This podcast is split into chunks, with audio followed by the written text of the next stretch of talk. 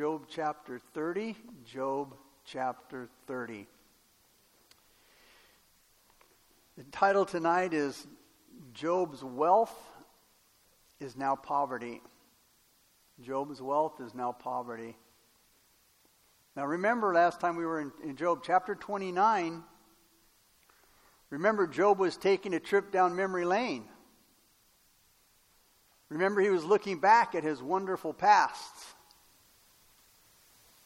when he knew that God was with him.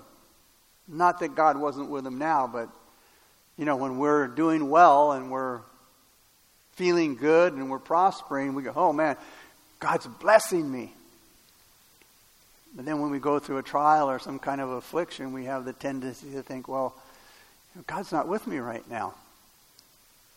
The Job was in chapter 29 last week, was looking down memory lane and his, at his wonderful past. But here in chapter 30, he kind of, he's now brought back to the present. He, he, he kind of shakes himself and, you know, says, Wake up. You're back to this miserable and disappointing present situation you're in. And you can almost hear him groan out his first words. Notice in verse 1 But now. but now.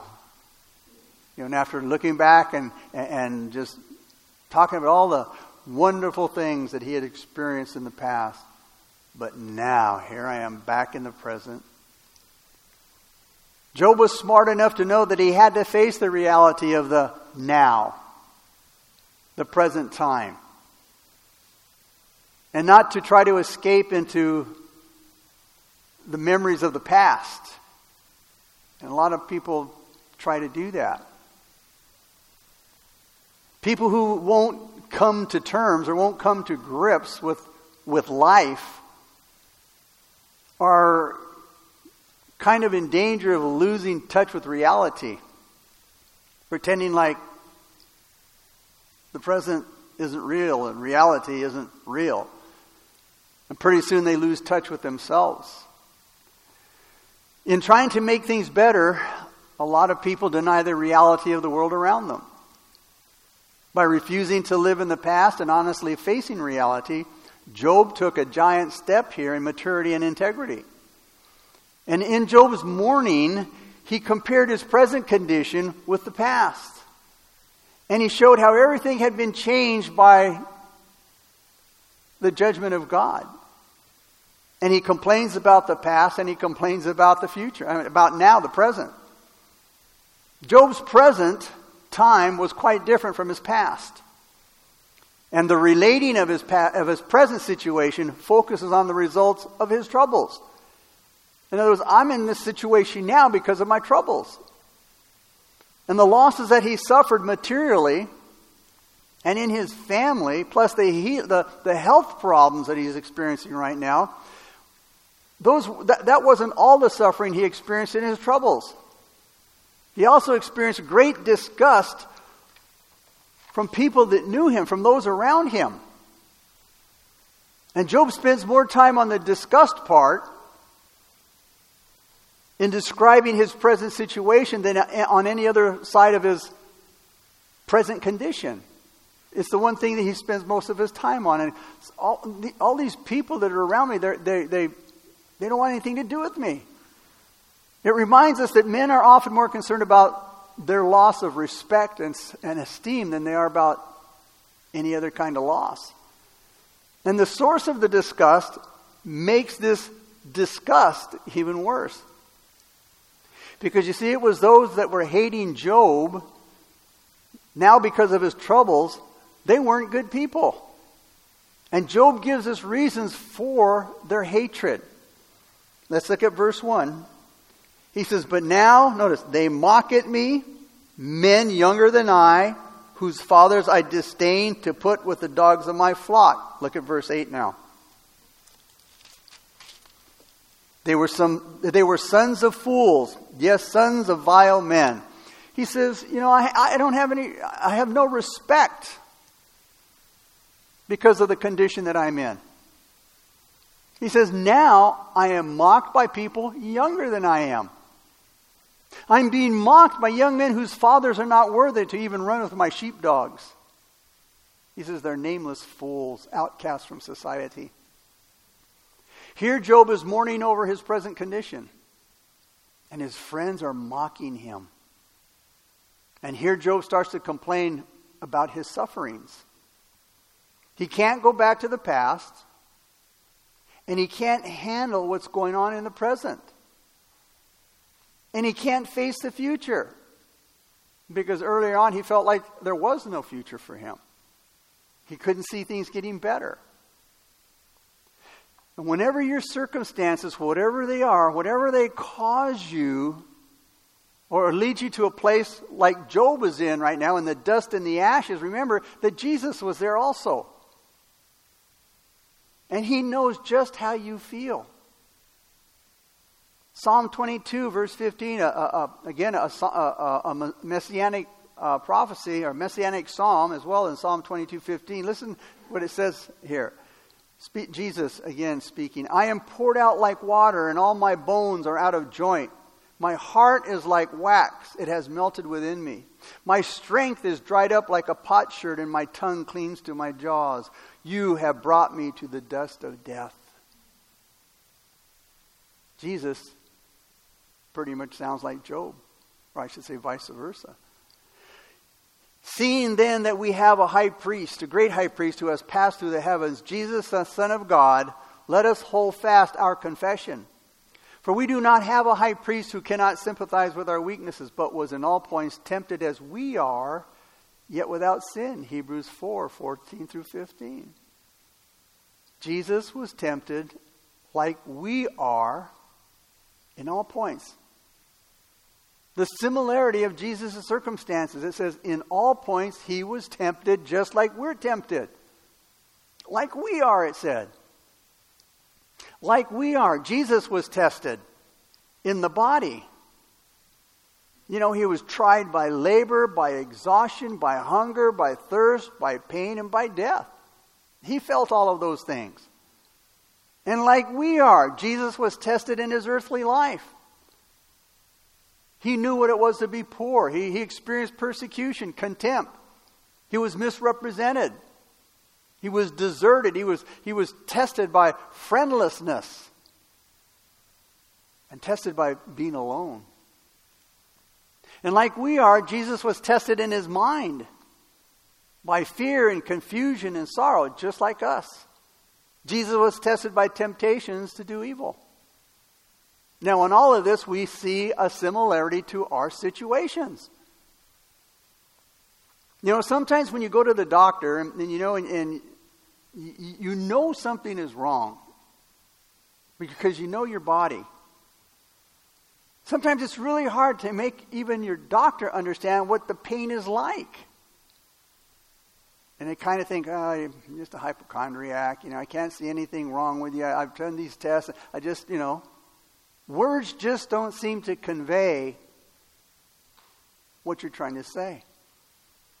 And after you've explained all the exhausting and draining feeling that you're feeling the best you can, you're convinced that those who have not felt it don't understand it.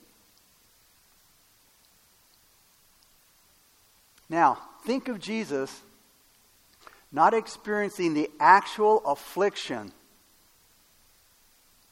but actually feeling the pain of what you're going through. Touched with the feeling. Think of how deep that goes. He's been touched with the afflictions that you and I have been touched with. Job here says that men were disrespecting him. Men younger than I am, he said.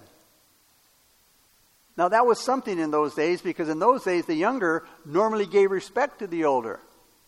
So to be looked down on, to be looked down on by the younger was a humiliating blow to Job.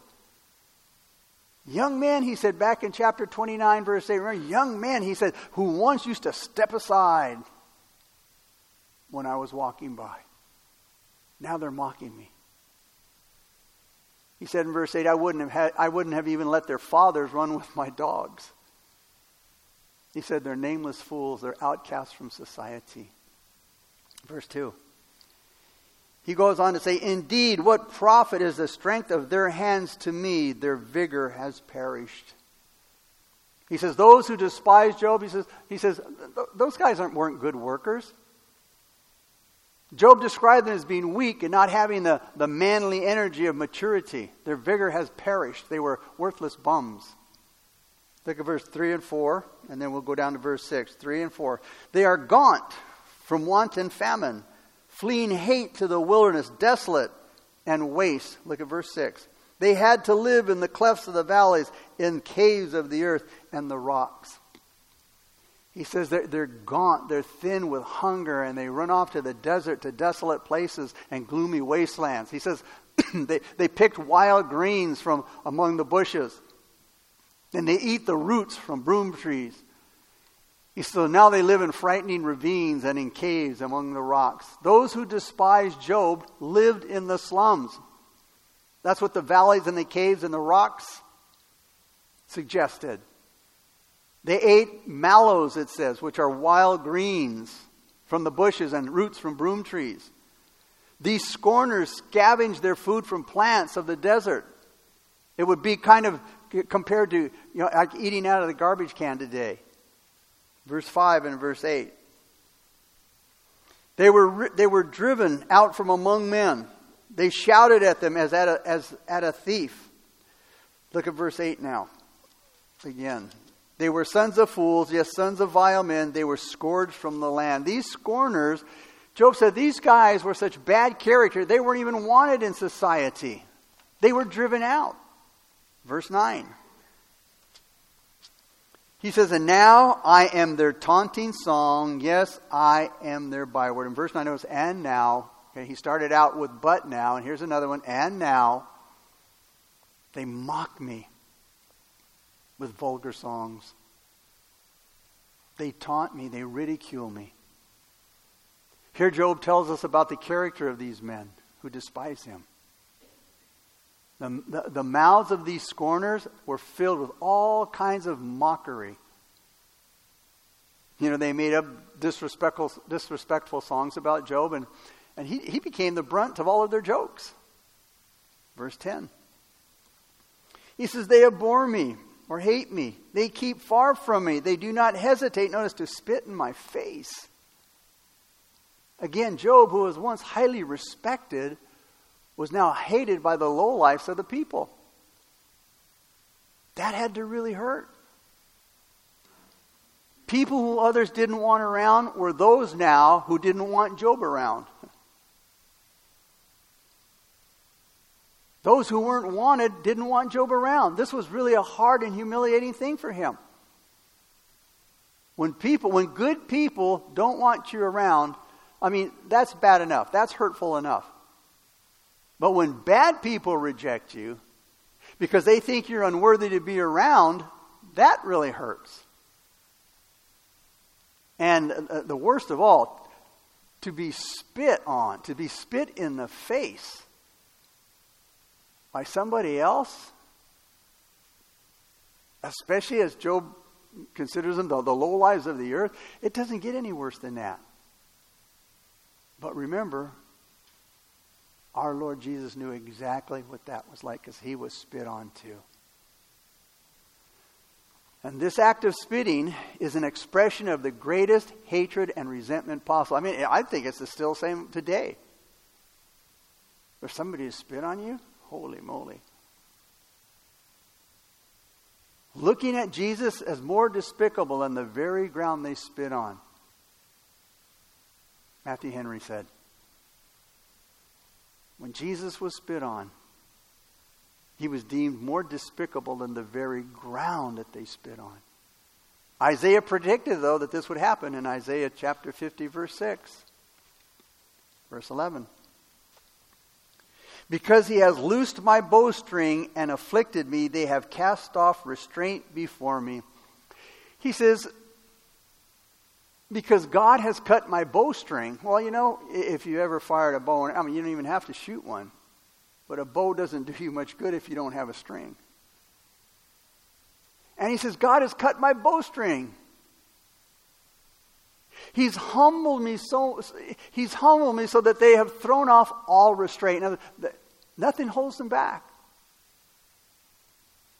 Look, they look at me so lowly that they don't, they don't hold themselves back from mocking me or, or, or doing things to me that just are humiliating. Job was saying, I'm as weak as a bow without a string. It's useless. And these low lives took advantage of Job's troubles and they profited by it. They're like those who scheme to take advantage of the less fortunate and charge them extra because they're in a tough situation. Verses 12 through 14. He says, At my right hand, the rabble arises. They push away my feet, and they raise against me their ways of destruction. They break up my path. They promote my calamity. They have no helper. They come as broad breakers under the ruinous storm. They roll along. He says, These outcasts, they oppose me to my face. He says, They, sp- they send me sprawling and they lay traps for me. They block my road. They do everything they can to destroy me. Because they say, he says, they know that I, have, I don't have anybody to help me. And they're coming at me from all directions. Wherever I look, wherever I look, there they are. They're, they jump on me when I'm down. These, these people, these scorners made it so hard for Job. When he says they push away my feet, this suggests they trip him when he's walking. When he says they break up my path, this speaks of obstruction. They put you know, obstructions before, obstacles before him. These scorners like to bully. They like to bully those that they mock.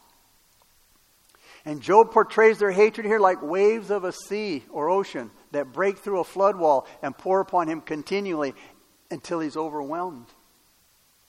And you know what? People, mockers can be that way. Once they find a victim, they pour out their hatred continually without holding back. Verse 15. He says, Terrors are turned upon me. They pursue my honor as the wind, and my prosperity has passed like a cloud. Job says, Because of all of this, I'm living in terror. My honor, my honor has been blown away in the wind, and my prosperity has vanished like a cloud. Job describes his present situation with a great unrest. He says, terrors, terrors of heart and mind. The word terrors mean they assault him and they pursue him. He talked about this problem when he answered Eli's first speech in chapter 6, verse, verse 4, calling them the terrors of God.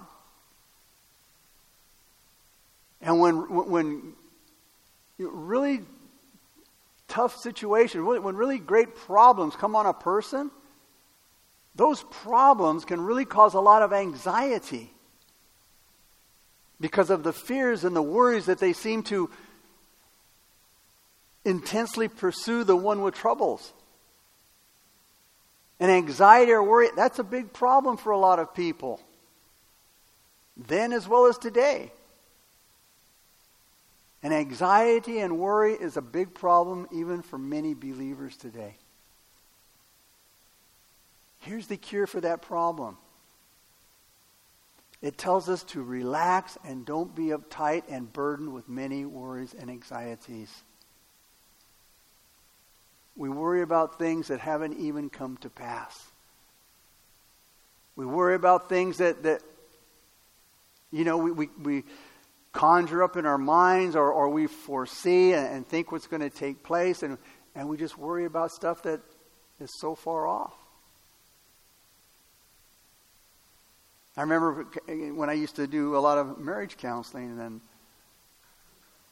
you know, couples would worry about this and that, and I'd say, and I tell them, you know, make a list, and of all these things that you worry about, mark off which ones you can take care of and which ones you have no control over. And most of them were things that they had no control over. You're worrying about something you have no control over. But we do that. Job's troubles really took away his possessions. He lost his property, he lost his livestock, his servants, and his children. He also lost his health. But in the same statement, he views losing his possessions, that is his property, he sees losing his possessions, that is his prosperity, like a cloud that the wind of his troubles simply blew away and they vanished. Psalm 94 19, the psalmist said, In the multitude of my anxieties within me, your comforts delight my soul. In the multitude of my anxieties within me. The psalmist here was experiencing the deceitful plots of the evil leaders, and he cried out to God for help. He knew that the judges were twisting the law to take advantage of the poor, and he was slipping into a deep and dangerous situation. The psalmist's heart was anxious within him. He said, But the Lord held me up. The Lord pulled me up and out of my, my, my, my anxieties, and, and, and He gave me peace within. when you're tossed around, when you're thrown around by different thoughts and distractions and questions and, ru- and worries, run to the true rest. The psalmist said, Your comforts delight my soul. Jesus said, Come to me, all you who are weary and carry heavy burdens, and I will give you rest. Rest, comfort from my sinful thoughts, from my hopeless thoughts, my sorrowful thoughts, my griefs, my cares, my conflicts. In all of those, I will run to the Lord because He's the one who has the comfort. He has divine comforts, and they won't just comfort me, but they'll actually delight me. And those comforts of the Holy Spirit are sweet. Who can meditate upon eternal love, unchangeable purposes, God's covenant promises, redemption, you know, our resurrected Savior, his relationship with his people, he's coming again for us. I mean, these are all the, the, the, the comforts of God and, and the rest that we have in Christ. I mean, thinking of all of those things, how, how can you think of those things without your heart, you know, jumping for joy? Your personal world is full of confusion and strife. But when Jesus enters into it and he, and he whispers to you, Peace unto you, and there's a calmness and there's a, a peaceful joy. We need to stop focusing on our troubled life and those things that we have no control over. We need to quit focusing on the, on the world and turn to the rest that we find in the God of all comfort. Paul said in 2 Corinthians 1, verses 3 and 4, he said, Blessed be the God and Father of our Lord Jesus Christ, the Father of mercies and God of all comfort, who comforts us in all of our tribulation. Notice, that we may be able to comfort those who are in any trouble with the comfort with which we ourselves are comforted by God. Notice, why did God comfort, us? So that we can comfort others. See, God doesn't comfort us to make us comfortable, but to make us comforters. And there's a lot of people today who need a lot of comforting. Philippians 4, 6, and 7 Be anxious for nothing, but in everything, by prayer and supplication, with thanksgiving, let your requests be made known to God and the peace of God, which surpasses all understanding, will guard your hearts and minds through Christ Jesus. Now, the Greek order of words here, be anxious for nothing, is really nothing be anxious about. Nothing be anxious about.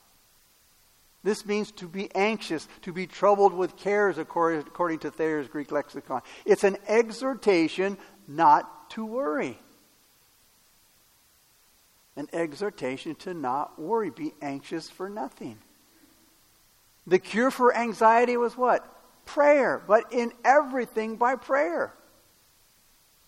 The kind of praying necessary is described first in everything by prayer. Nothing, nothing is to be left out from prayer. There's nothing too small or too big. God just says most, Al, just bring me the big stuff. Because sometimes we think, oh, that's just, just such a small thing. God, no, God wants to hear it all. Just like you tell your, your, your kids when they're little, you know what? You can tell mommy and daddy anything. Whatever's troubling you, tell us. We want to know. We want to try to help. Everything by prayer, nothing to be left out.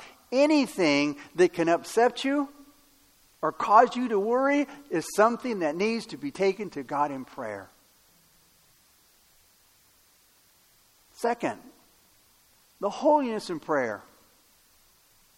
By prayer. In everything, by prayer. Wuest, commentator, says the word prayer is the translation of a Greek word that speaks of, of prayer addressed to God as an act of worship and devotion. Third, the passion in the praying, supplication. And everything by prayer and supplication. This word, supplication, tells about the energy in the prayer. Prayer is not to be a casual exercise. And then, fourth, but in everything by prayer and supplication with thanksgiving. The praise in the prayer. Thanking God. When we give thanks to God, we're praising God. And prayer without praise of God is useless praying.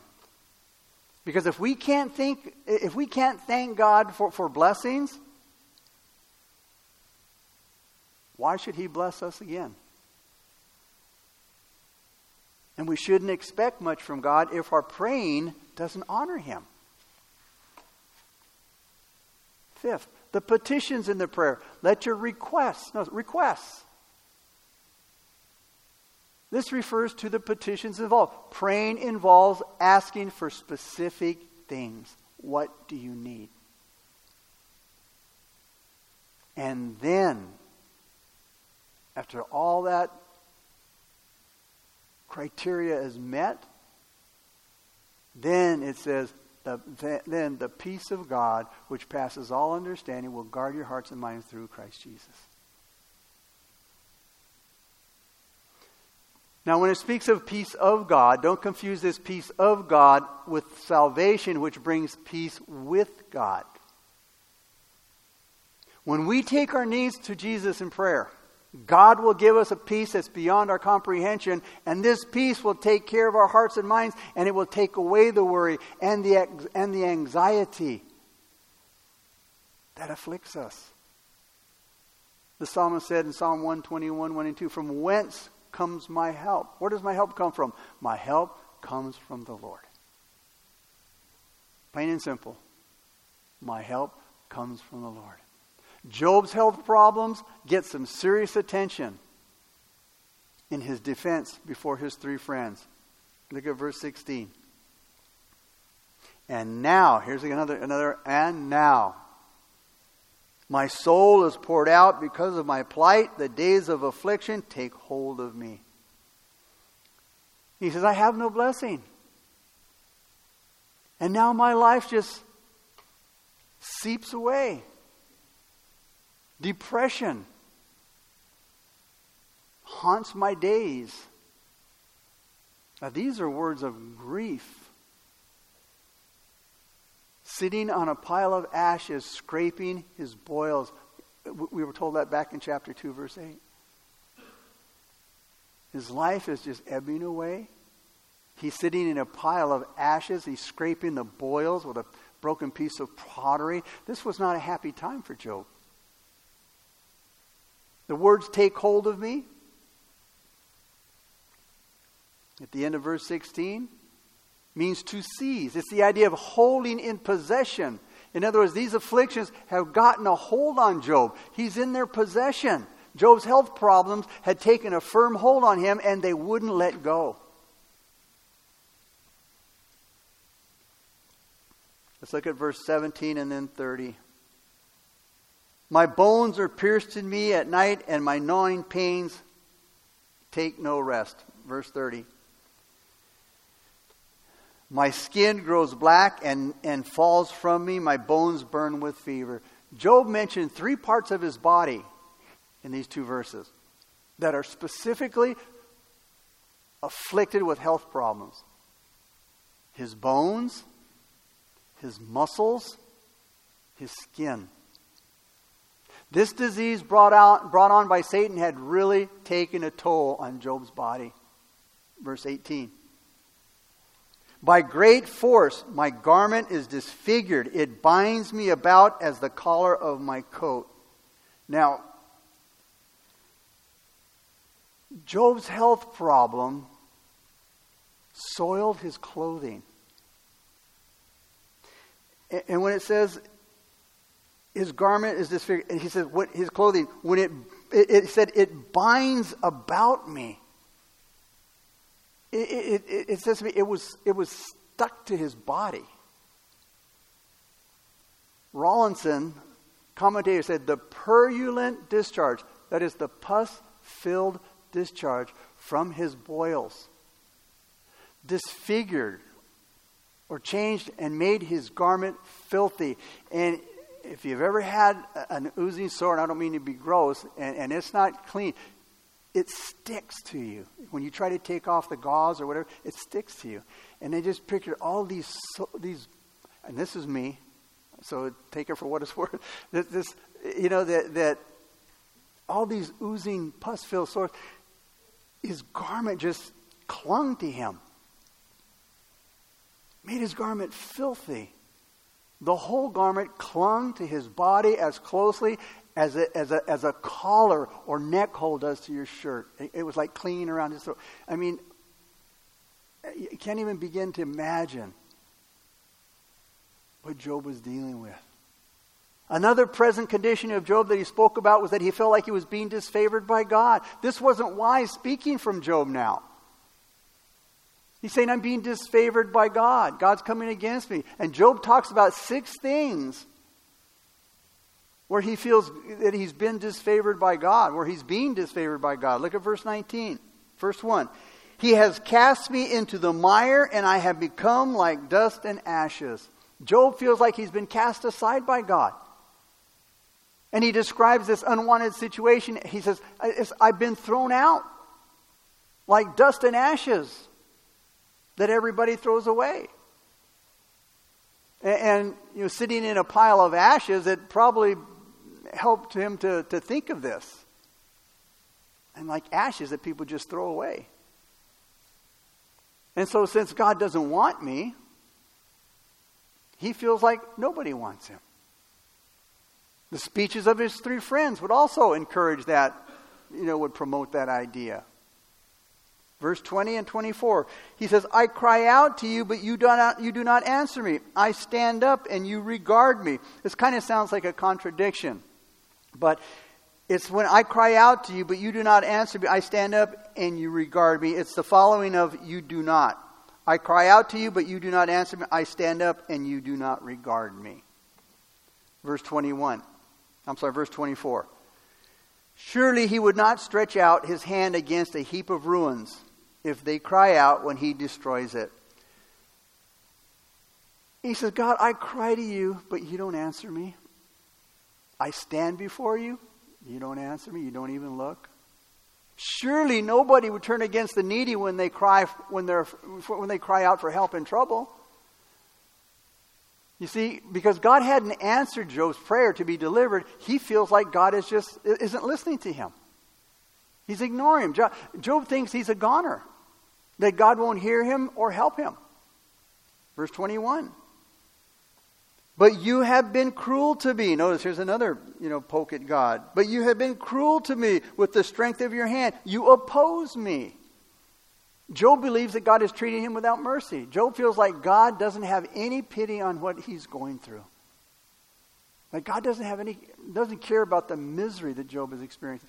It, it's really easy to think like this when we're right in the middle of our problems and when it seems like God isn't doing anything, He's not moving, He hasn't answered any of my prayers yet, nothing's going.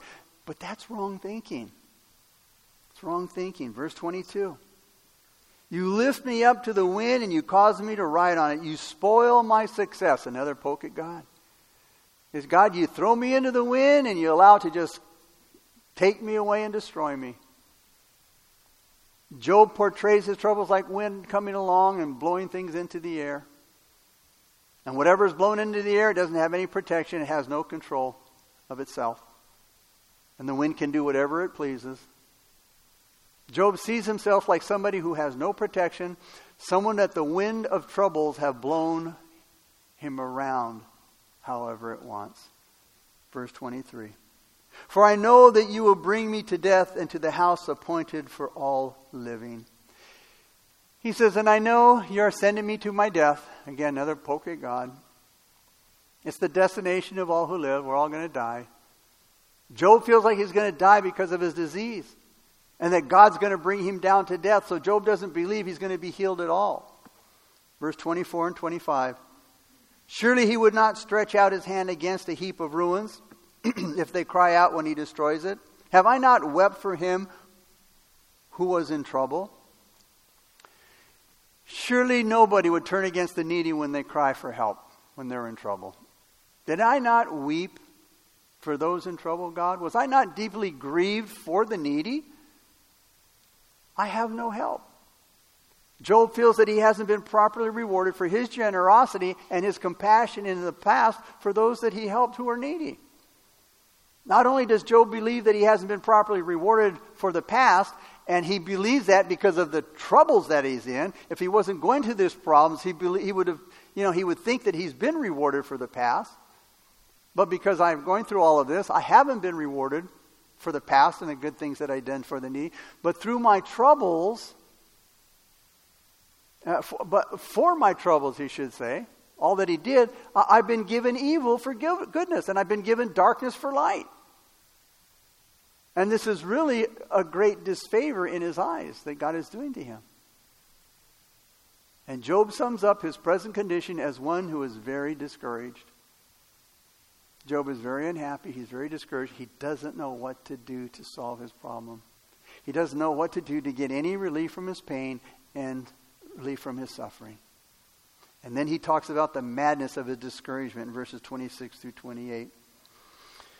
But when I looked for good, evil came to me. And when I waited for light, then came darkness. My heart is in turmoil and cannot rest. Days of affliction confront me. I go about mourning, but not in the sun. I stand up in the assembly and I cry out for help. He says, So I looked for good, but what comes? Evil. I waited for the light. What do I get? Darkness. My heart is troubled. It's restless. Days of suffering, they torment me. I walk in the gloom. I have no sunlight. I stand in the public square and I cry for help. Nothing. I have no future. Now, this isn't madness, the madness that's caused by insanity, but it's the madness of a man who is frustrated, who feels helpless and feels hopeless that takes hold of him when their problems seem to be overwhelming and there doesn't seem to be any answer to them. Job is confronted here with his problems. He can't do anything with them. Can't do anything about them. And this is what frustrates him so much. And, and this is what stirs up all of those feelings that he's bringing up that are deep inside. Today we kind of describe this situation as, this situation as my stomach is just churning inside. It's going to give me ulcers, the things that I'm feeling. Verses 29 through 31. He says, I am brother, I am a brother of jackals and a companion of ostriches. My skin grows black and falls from me. My bones burn with fever. My heart is turned to mourning and my flute to the voice of those who weep. He says, I'm considered a brother to jackals and a companion to owls. My skin has turned dark, my bones burn with fever, my heart plays sad music, my flute accompanies those who weep. I have no ministry. In the past, Job's words brought encouragement and hope to a lot of people. But now his words, they were like the howling of the jackals. He says they were like the moaning of owls. In closing, because Job's hope was gone, Job's song was like a funeral song. His harp and his flute just played soured music. How could he speak encouraging words to other people when he himself was in this, this pit of discouragement? He has a tear in his voice all the time. And that's, that's his condition now. He's asking for sympathy. He's asking for somebody to feel something for him. And he's certainly a man that's to be pitied. But you'll notice that there's no brokenness of spirit. God has been put at a big disadvantage in Job's life. Job's a proud man. He justifies himself instead of justifying God. In fact, he blames God for all of his woes. What's Job's problem? Pride. It's the same thing that caused Satan to fall. It was the sin in the Garden of Eden. It's that awful thing that eats like a deadly disease in, in, in man's heart. That awful sin of pride is there in the hearts, and you know what? It lives in all of us. That's why the Bible warns us so much about pride and how God hates pride, and it's the top of the list of the seven things that He hates. Job in chapter 17, 15 had asked earlier in his debate with his friends, Where then is my hope? As for my hope, who can see it? I have no hope. Nobody can see it. The psalmist said in Psalm 130, verse 5 and 6, I wait for the Lord. My soul waits, and in his word I do hope. My soul waits for the Lord more than those who watch for the morning. Yes, more than those who watch for the morning. His hope was in God, the psalmist said. The psalmist said in Psalm 62, 5, My soul waits silently for God alone, for my expectation is from him. Job wasn't expecting anything except the bad. No future, no hope, no life, no ministry, no nothing. And yet the scripture tells us that the Lord is our hope. The psalmist said that my expectation is from him. And you see, do you expect God to answer your prayer? Do you expect God to bring you relief? Do you expect God to do something? You see, where there is no expectation, there is no hope. About, think about the wonderful, the God that we have, and, and to think, as wonderful as He is, I have no hope in Him.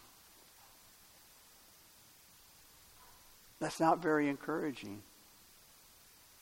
Not very promising. I, I, really don't have anything to look forward to. Now, he might not answer me when I want him to or when I'd like him to, and we know that.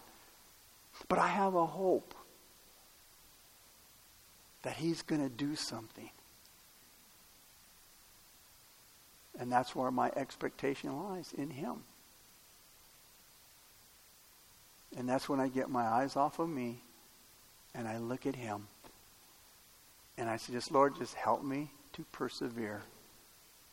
Help me to wait it out. Give me the ability to hang on. Father, we come to you and we thank you so much for this passage, Lord. And Father, there's no doubt that we have many, at times, come to this place that Job is at. Father, I pray that we would just learn from this passage, learn from this chapter. And that, God, that we would expect great and wonderful things from you, Lord.